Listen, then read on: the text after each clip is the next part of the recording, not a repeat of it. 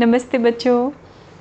बच्चों, समुद्र जैव वैज्ञानिक समुद्र जैव वैज्ञानिक का नाम आप सबने सुना है, जिनको हम इंग्लिश में बोलते हैं मरीन बायोलॉजिस्ट तो उनका काम क्या होता है? उनका काम होता है समुद्र के अंदर रहने वाले जीवों की एनिमल्स के बारे में रिसर्च करना, उनकी हैबिट्स उनकी जो उनकी लाइफ स्टाइल होती है लाइफ स्पैन होता है, क्या होता है, कैसे होता है, इन सब के बारे में वो रिसर्च करते हैं बच्चों। और रिसर्च करने के भी अपने बहुत अलग अलग तरह के प्रोसेस होते हैं। तो वैसे ही हमारे एक प्रोफेसर थे इंडिया में, उनका नाम उनका नाम था doctor Nadkarni. So doctor Nadkarni जो थे, वो एक मरीन बायोलॉजिस्ट थे। और उन्होंने सोचा कि चलो, आप मैं, अब मैं एक नया प्रयोग करता हूँ।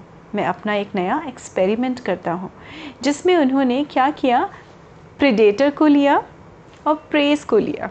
अगर अब हम समुद्र की बात करते हैं बच्चों तो आप सब जानते होंगे most of you would know कि शार्क जो होती है वो एक नेचुरल वाइट शार्क या जितनी भी शार्क्स होती हैं most of most of the sharks are natural predators मतलब वो अटैक करके, शिकार करके खाती हैं। ये भी एक इकोलॉजिकल बैलेंस होता है बच्चों, कि बड़ी मछली छोटी मछली को मछली को खाती है, उससे उससे छोटी मछली, उससे छोटी मछली को खाती है, और ये एक साइकिल होती है दुनिया की, जो हमेशा ऐसे ही चलती रहती है। तो वैसे ही शार्क को लिया उन्होंने और एक बहुत बड़ा आर्टिफिशियल टैंक बनवाया।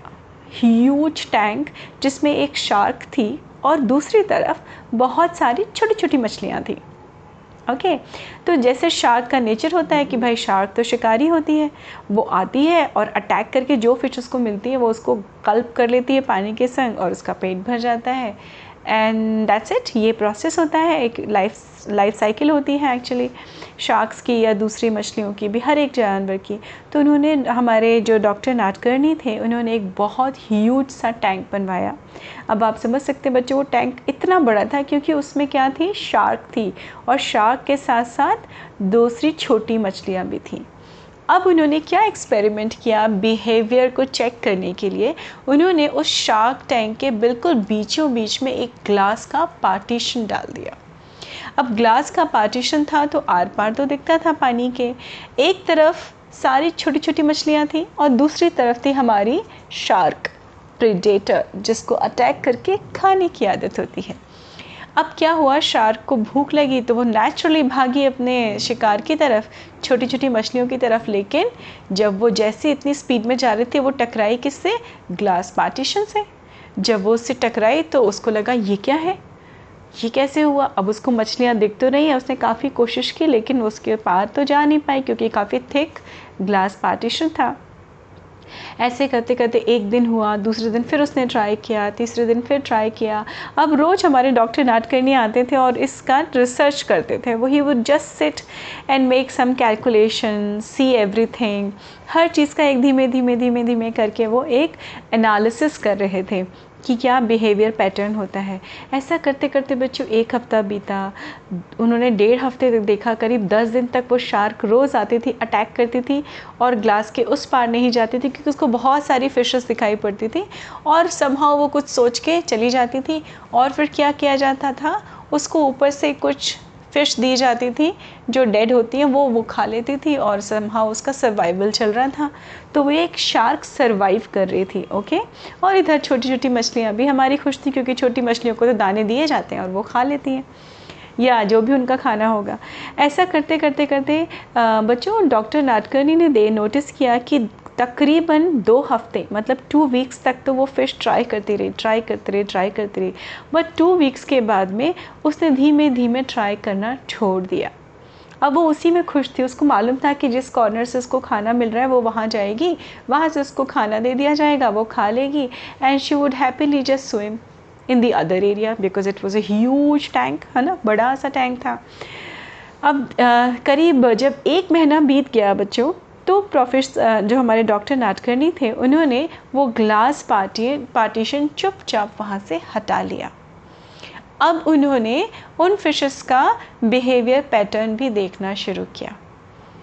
आप यकीन करेंगे बच्चों कि वो शार्क फ़िश जो प्रीडेटर थी, जिसको उस पार जाने को नहीं मिल रहा था, दो से तीन हफ्तों के बीच, के अंदर ट्राई करने के बाद भी वो एक वीक और मतलब चार हफ़्ते या एक महीने के अंतराल में उसकी आदतें बिल्कुल बदल चुकी थी। उसने ट्राई करना भी छोड़ दिया था। अब आप देखिए, उस पूरे बड़े से टैंक में वही छोटी छोटी मछलियाँ थीं जो अपने स्पेस में थी। यही एक शार्क मछली थी जो अपने स्पेस में थी। उसने दोबारा ट्राई करने की भी कोशिश नहीं की क्योंकि उसको मालूम था कि वहाँ पे एक ग्लास का बैरियर है या वॉल है। मतलब कुछ था। हम कह रहे हैं कि हमें ग्लास का बैरियर पता था, उसको नहीं पता था, पर उसकी आदत ऐसी बन गई थी, एक शिकारी फ़िश शार्क फ़िश जिसने अपनी आदतें बदल ली थी क्योंकि उसको पता था कि उसको वहाँ नहीं जाना है। उसने उसने थोड़े दिन ट्राई किया, फिर ट्राई करना छोड़ दिया।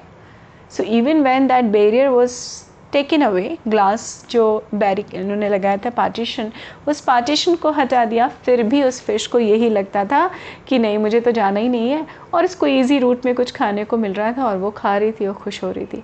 फिर डॉक्टर नाटकर्णी ने वो रिपोर्ट बनाई, जो रिपोर्ट बहुत ही इंपॉर्टेंट थी बच्चों के लिए। आप बच्चों के लिए ख़ास कर हम बड़े भी उससे बहुत कुछ सीखते हैं बच्चों।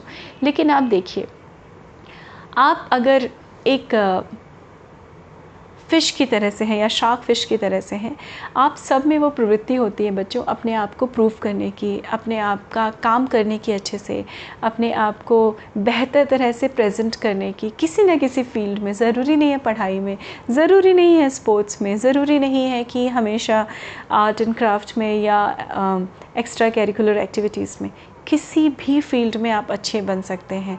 पर उस अच्छे बनने की भी एक प्रोसेस होता है। उस प्रोसेस में आपके टीचर्स आपके पेरेंट्स आपके फ्रेंड्स या कोई भी स्ट्रेंजर्स कुछ भी, कोई बुली करे, कोई डांटे, उससे आप डर के ट्राई करना नहीं छोड़ सकते। आई समझ में बच्चों आपको बात?